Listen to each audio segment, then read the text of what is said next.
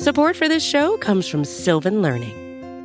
When children love learning, they can tackle any challenge life throws at them. Sylvan's Insight Assessment can help you determine if your child is ready for what's ahead. It can also identify gaps in learning and point out areas that could be of concern for your child so they can tackle what's to come. And right now, it's the best price of the year at $29. Go to sylvan29.com to learn more and get your child's assessment for only $29. That's S Y L V A N 29.com.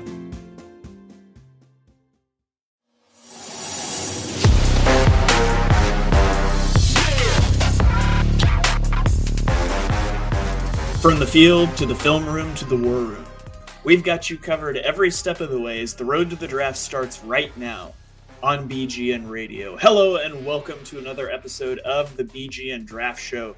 I am your host, Shane Haff. You can follow me on Twitter and YouTube at Shane Haff NFL. I'm joined today by my co host and fellow draft enthusiast, Dibes. Give him a follow on Twitter at Mr. Crockpot. Be sure to check out his podcast, Party on Broad Dibes. How are you doing today? Doing well, man. It was a fun week of college football yet again. Texas rising to the occasion. Quinn Ewers delivering in a huge moment. The Pac 12, the Pac 12 with a handful of teams that look outstanding. It, it was a lot of fun.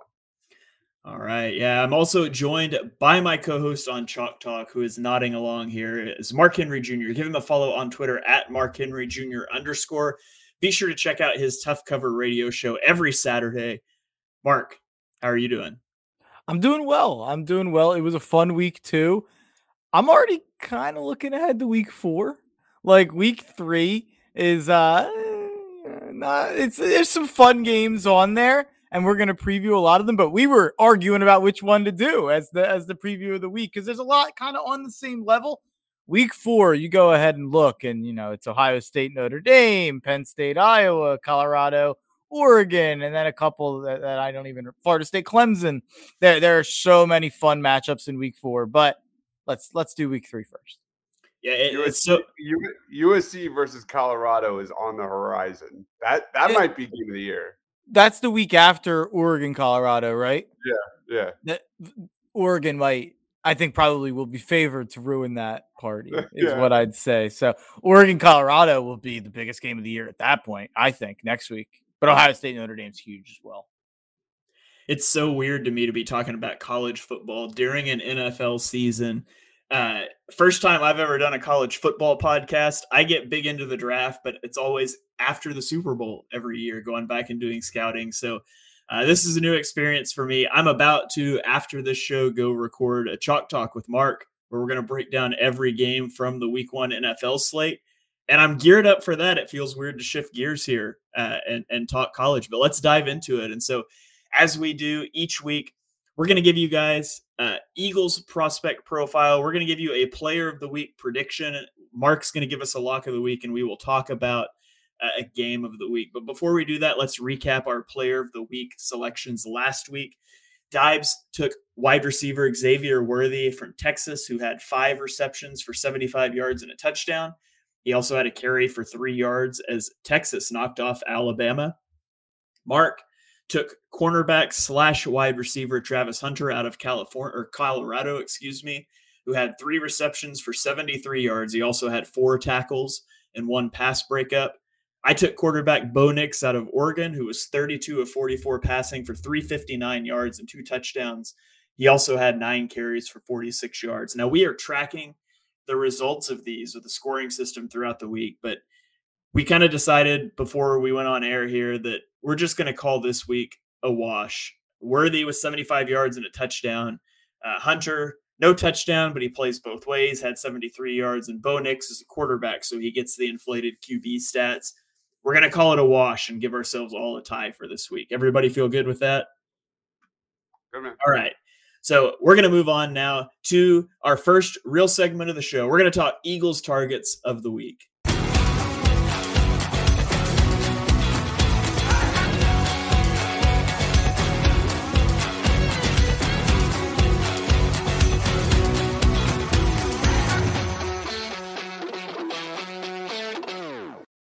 All right, top Eagles targets of the week. Some guys that you can keep an eye on if you're watching college football this weekend. Dives, why don't you lead us off?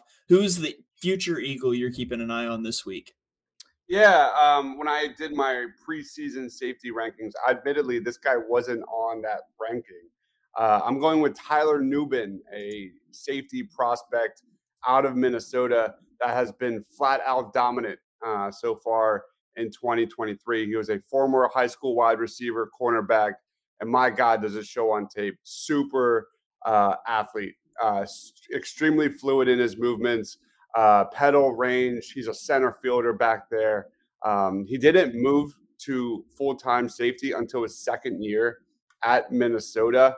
Um, but this is a, a, guy that has some of the best ability to anticipate and read a quarterback in the entire class. Uh, the safety class in 2024 is low key underrated. Like James Williams, Kamren Kinchens, uh, it goes on and on. And Tyler Nubin's one of them that I think could be a day two guy, day three guy uh, on the Eagles' radar. He has really good size, six foot two, 209 pounds. Uh, so far through this season, he's got two interceptions through two games. And this week he's going up against Drake Maye, uh, who, who, threw two picks last week.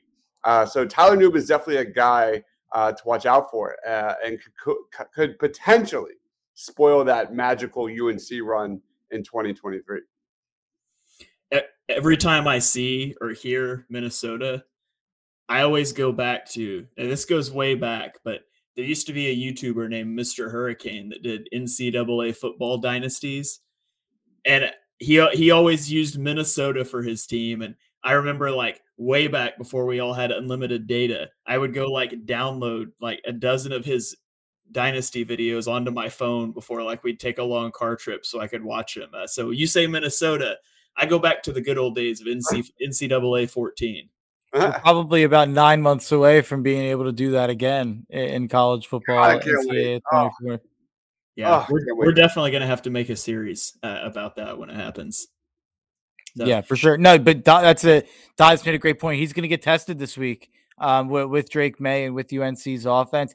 Uh, UNC doesn't feel the same way that they felt after week one against South Carolina. App State really gave them a lot of trouble. The defense that everyone was praising after week one didn't look as good, but that offense still looked really good. So they're still very much a test for Minnesota. Nubin will for sure be a factor in that game. All right. So Tyler Nubin, safety out of Minnesota, if you're watching that game this weekend. Mark, who is your Eagles target? I've got Edge Bralen Trice from Washington. Um, and this was a guy, I think he was on two of our preseason lists. Um, yeah.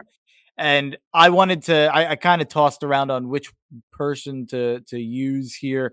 And I wanted to do Bralen Trice because it's a little bit of a theme you'll see with my player of the week um, in terms of a school. So I this is a, a, matchup with Washington versus Michigan State that there's a lot of players to watch for from Washington. You don't think a ton of first round talent usually when you think about the Washington Huskies, unless you're talking about Markelle Fultz and Matisse Thybulle. But when it, this year you got Michael Penix might be a first rounder, right? Dives. I've seen that talk. Oh, you have Rome Odunze, you, you have Bralen Trice, uh, all these guys very much in the top 20, if not first round mix. So uh, I think Bralen Trice is a guy who's going to be really interesting because he was a three star recruit coming out of high school. A bit of a late late bloomer, didn't play right away. You wouldn't confuse him with, you know, some freak athlete like a Nolan Smith in terms of his bendability and speed. But man, is he strong and he just moves people and he can play against the run and he can rush the passer. And did I say he was strong? Because man, he's strong. I mean, that's like the main that's the main thing that that's easy to talk about. High motor. It feels like he really does. It kind of just does not quit throughout the play. Um, so the concern is just the athleticism. Like, are you going to invest on a guy who isn't an, a full elite athlete? And maybe the combine comes around and maybe he's a better athlete than I'm giving credit for. That happens all the time. Um, but I do think that's going to end up being a concern. But I do think there's some there's some things that a lot of teams will like. Like I know Kansas City Chiefs, they they'll go after a George Karlaftis or a Felix Anudike Uzomah, who may not necessarily be the freakish most freakish athlete, but have production at the college level. Bralen Trice had 10 sacks last year. Um, doesn't have a sack yet this year, but my prediction on this show, he'll have sacks in this game against Michigan State. Michigan State is a train wreck. Um, uh, they haven't shown it yet through two weeks, but Mel Tucker getting fired, and we'll talk a little bit more about it when I get to my player of the week. But I expect this to be show up and show out for the Washington Stars. All right, and that brings us to my player of the week prediction, or excuse me, my Eagles target. I'm getting ahead of myself here. Uh, it's Jason Marshall Jr., the cornerback out of Florida.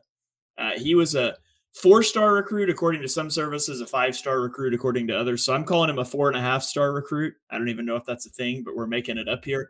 Um, 6'1, 198 pounds. Uh, he played 634 snaps as a freshman in 2021 and allowed a passer rating when targeted of 59.8. In 2022, he played 618 snaps and allowed a lot of 74.7 rating. Uh, his strength, he's really good in zone coverage. He's got really good eyes. He's good at reading the quarterback with eyes in the backfield. Uh, he reads routes and anticipates well. Uh, he also excels up the sideline at the boundary at pushing receivers to the sideline, using that as an extra defender. Uh, he's very physical in press coverage. So if this is a guy you want to get up on the line of scrimmage and press or to play in zone, uh, I think he's he could be a good target for you. Now, when we talk about weaknesses with cornerbacks, uh, guys, what am I going to say the biggest weakness is? Grabby.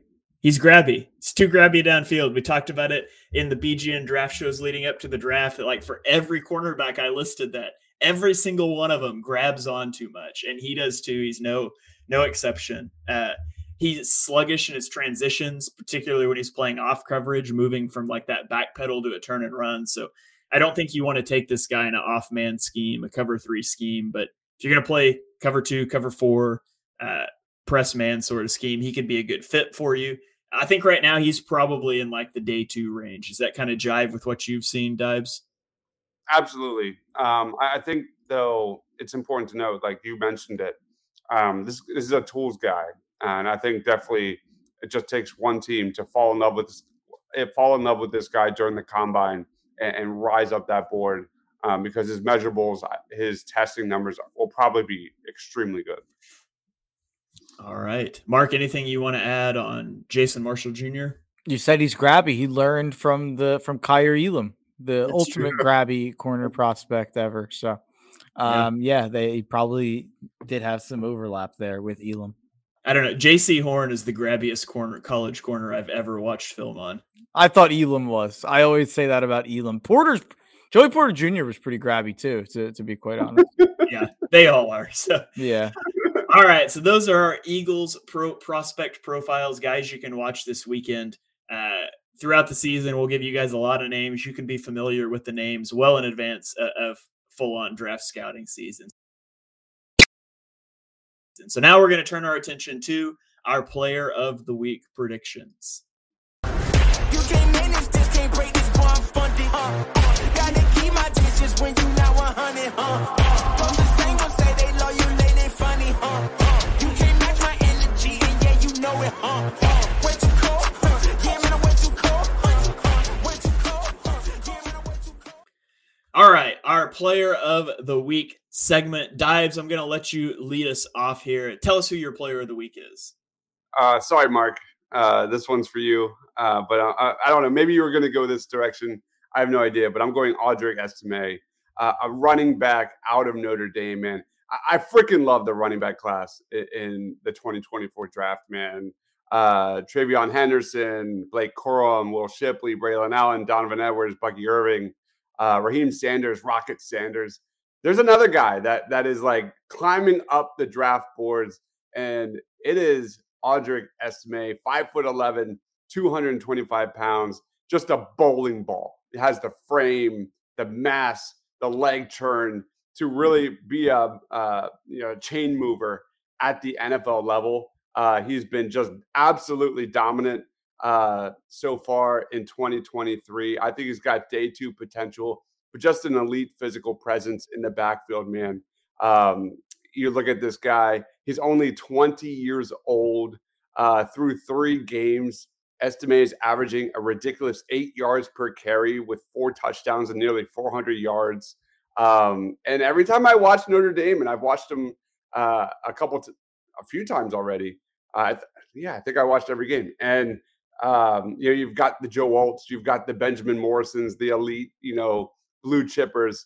I think this guy might be like their next best prospect. I don't know. Like every time he always kind of grabs my attention. So Audric Estime is definitely one to watch out for. Day two, day three prospect is gonna struggle being in that mix of all the really deep running backs in this class if he declares. Maybe he returns. Um, but Audric Estime is one to watch, man. Uh, I, I, think he's going to have a, a, really big game uh, again. So give me Audric Estime. In a different year, I feel like you could have given the exact same scouting report about Kyren Williams. Mm-hmm.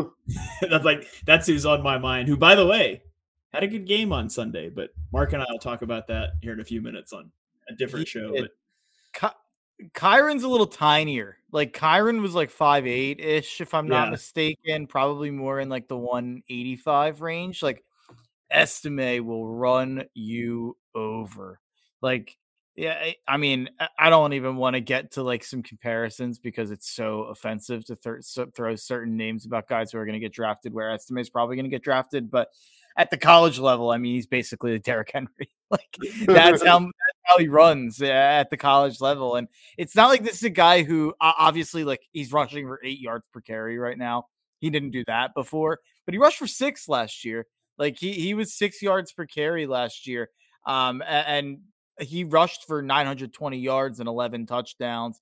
Had a receiving touchdown last year. Had a 46 yard rushing touchdown. Like he had a lot of success last year. He's a guy who I kind of fell in love with right away last season, and I never thought he'd be the full on feature back. I guess.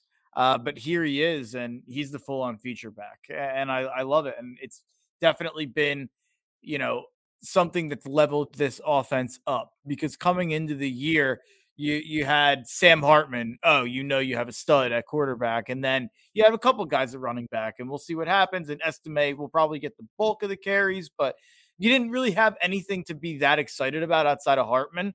And now Estime looks like he's probably more exciting on a week to week basis than Hartman is. And he, I think he's an underrated pass protector too. Um, yeah, like Nick Sirianni, I'm sure would love. So I, yeah, he's big enough to handle himself. Yeah. yeah. All right. Well, Mark, that brings you up. Uh, tell me who your player of the week is, and before you do, let me remind you: I said player of the week, not game of the week. So go there. but tell me who your player of the week is. I'm, you know, I, am biased to juniors uh, as Mark Henry Jr. Um, I, am biased to juniors everywhere, so I'll go to Michael Penix Jr. from Washington. Um, the transfer portal and the era of NIL has tra- has changed a lot of things uh, about college football, and you know, it's caused a lot of funny scenarios like guys playing for a million years and um, it's also caused a lot of bad scenarios, like guys kind of bouncing around and never finding a home. And there's a lot of crotchety old men who would argue that it's the worst thing to happen to college football and it's hurt a lot of young men. And they would go on and on about it. If you wanted to shine, show like a shining example of here's how the transfer portal can work for someone, it's Michael Penix Jr. Um, he was at Indiana and he had some notoriety at Indiana. He had an eight and five season in 2019 and then in 2020, Indiana had their most successful season in a long time. They beat Penn State. They might have beat Michigan that year. Um, they had a great year in 2020. They went six and two. It was a shortened year, but they got to a very good bowl game for Indiana. Um, and then he stunk in 2021. And people kind of threw Michael Penix in the trash. Like Indiana at, in 21, in, in 2021 went two and 10 a year after going six and two. He got benched halfway through the year for someone who stinks anyway. Uh, and he transferred to Washington in 2022, and no one talked about it. There's there's always these big transfer portal names, like we just mentioned, Sam Hartman to Notre Dame, and you know there's always big moving names the last couple years. When Michael Penix transferred to Washington, no one cared, no one uttered a word, and all he did was have you know similar numbers to Caleb Williams last year, where he had 65 uh, percent percentage in terms of completion percentage, 4,700 passing yards, over eight and a half yards per attempt, 31 touchdowns, eight interceptions, made it happen on, on the ground a little bit. Um, he has definitely the athleticism to move around in the pocket. Um, but this is his sixth year, and he's putting up even better numbers now. Um, obviously, it, it, being his sixth year is a negative when it comes to the NFL. But how high did Hendon Hooker go? He went. He ended up going in the second round, right?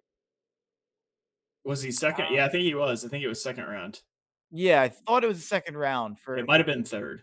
It might have been the third. It, but Penix is putting up better numbers over a longer period of time than Hooker did because Hooker only really had the one year.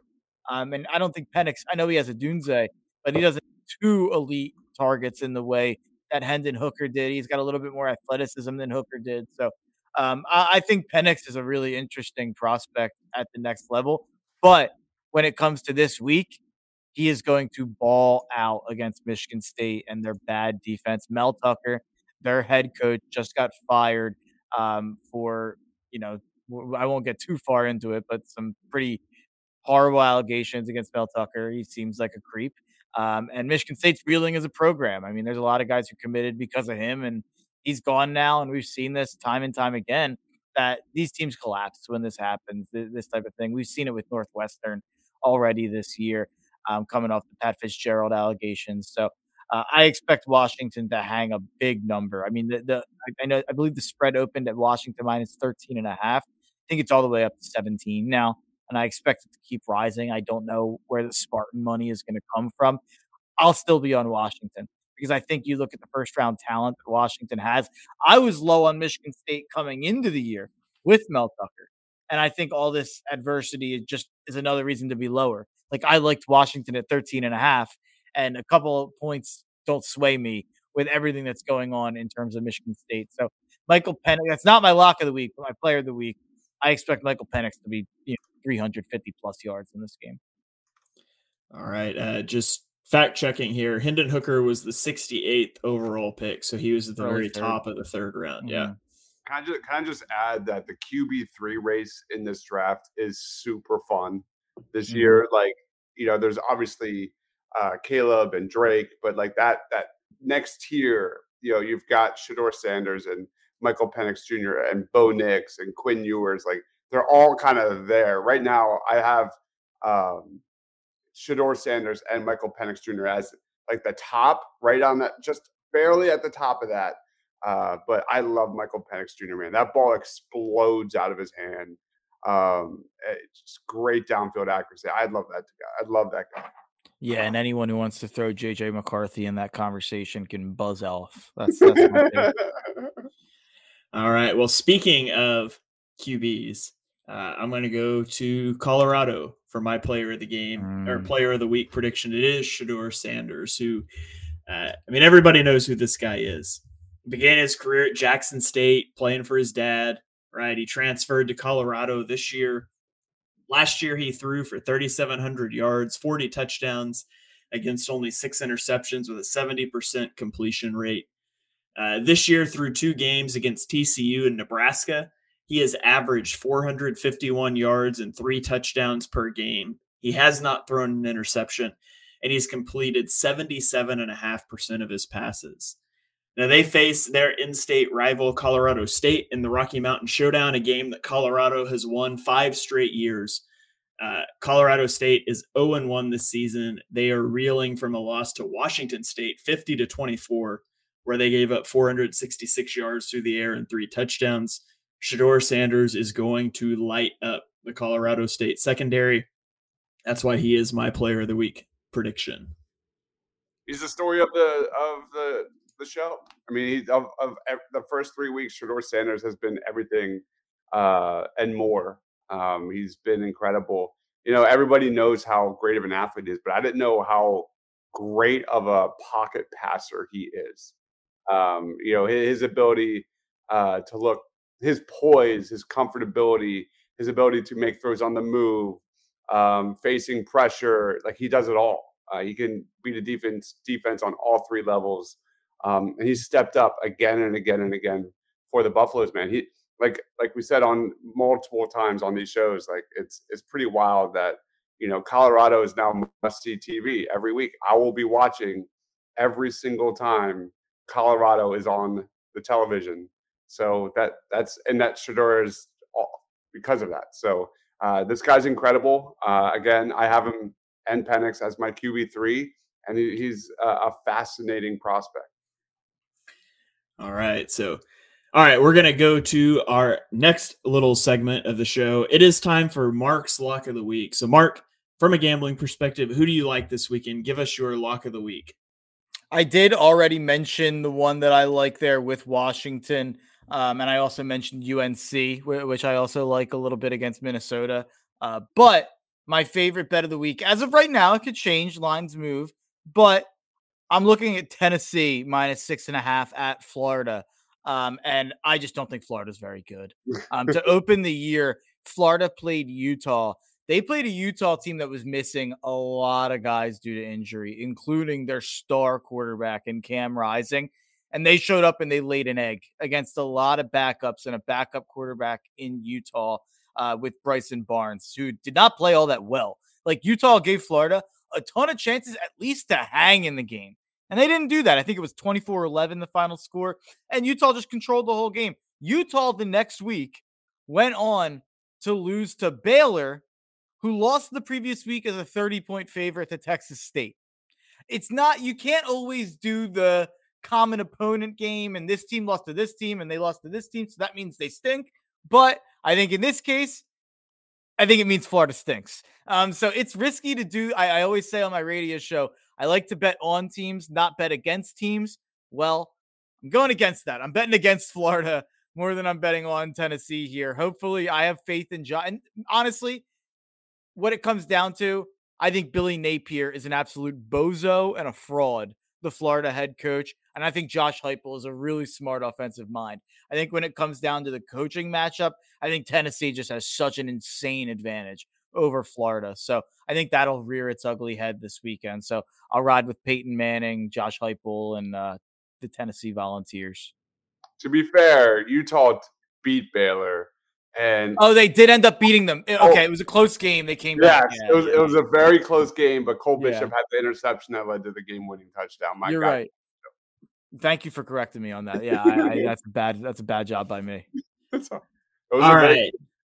Let's bring it home with our game of the week breakdown. Our game of the week this week is number seven Penn State at Illinois. It is on. It is at noon on Saturday. Dives my in-laws are planning a cookout for lunch on Saturday. They've got the pool open for the kids. Tell me why I should skip barbecue in the pool to watch this football game. I think Penn State's one of the most fascinating offense defensive teams in college football. Uh, talking about their offense, they've had a pair of blowout wins against West Virginia and Delaware, uh, but this offense, man, is led by Drew Allar, uh, a, a young sophomore quarterback with a 78% completion percentage uh, which ranks sixth best in the nation.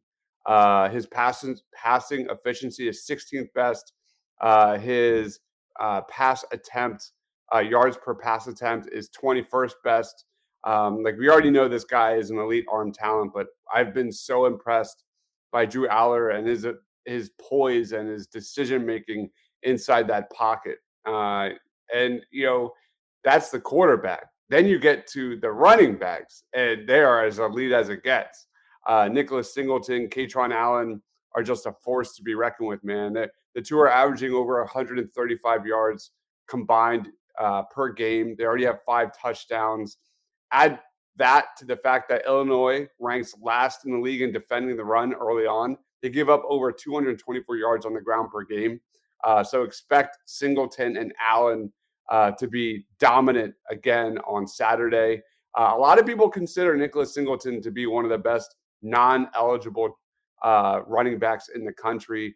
This was a guy who's a, a, pure home run threat. He had nine runs of 30 yards or more in 2022. Um, and that's just the offense.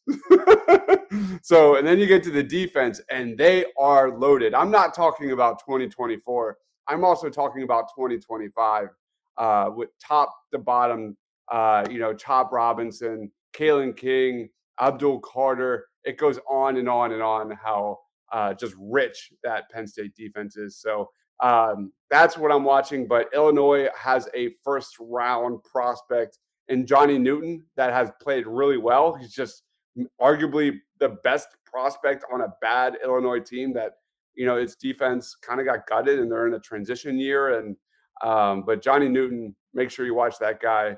Uh, he's got it. He's got his hands full with that rushing attack of Kaytron Allen and Nicholas Singleton. All right, so I'm not sure you swayed me to skip barbecue. Uh, Mark, can you help Dives out here? No, nah, I probably can't because I got to be honest. I know I I vouched for this as the game of the week for my Penn State Nittany Lion brethren. I think it's going to be a fun one for the Penn State fans. Uh, I think they're going to get revenge because two years ago, the last time these two teams played, Shane, I know you're not a big college guy, so you might not be aware of this. These two teams played a nine overtime yeah. game the last time I, they played. I think I remember that, to be honest. And it wasn't nine overtimes because it was back and forth and they kept scoring. Horrible. They couldn't get a two point conversion when it became a two point conversion off. They went like six in a row at one point where neither of them converted a, a two point conversion. By it, the way, can I just say the two point conversion shootout is the stupidest addition to so college dumb. sports ever. So dumb, very dumb. Um, so yeah, I I think Penn State has a and by the way, the finish of that nine overtime game, 20 to 18. Didn't hit the over. Legend, it's legendary. Um, but yeah, I, I like Penn State in this game. I think the line's somewhere around 14. Um, I, I take that Penn State minus 14. I'll probably end up on the first half minus seven or eight as well.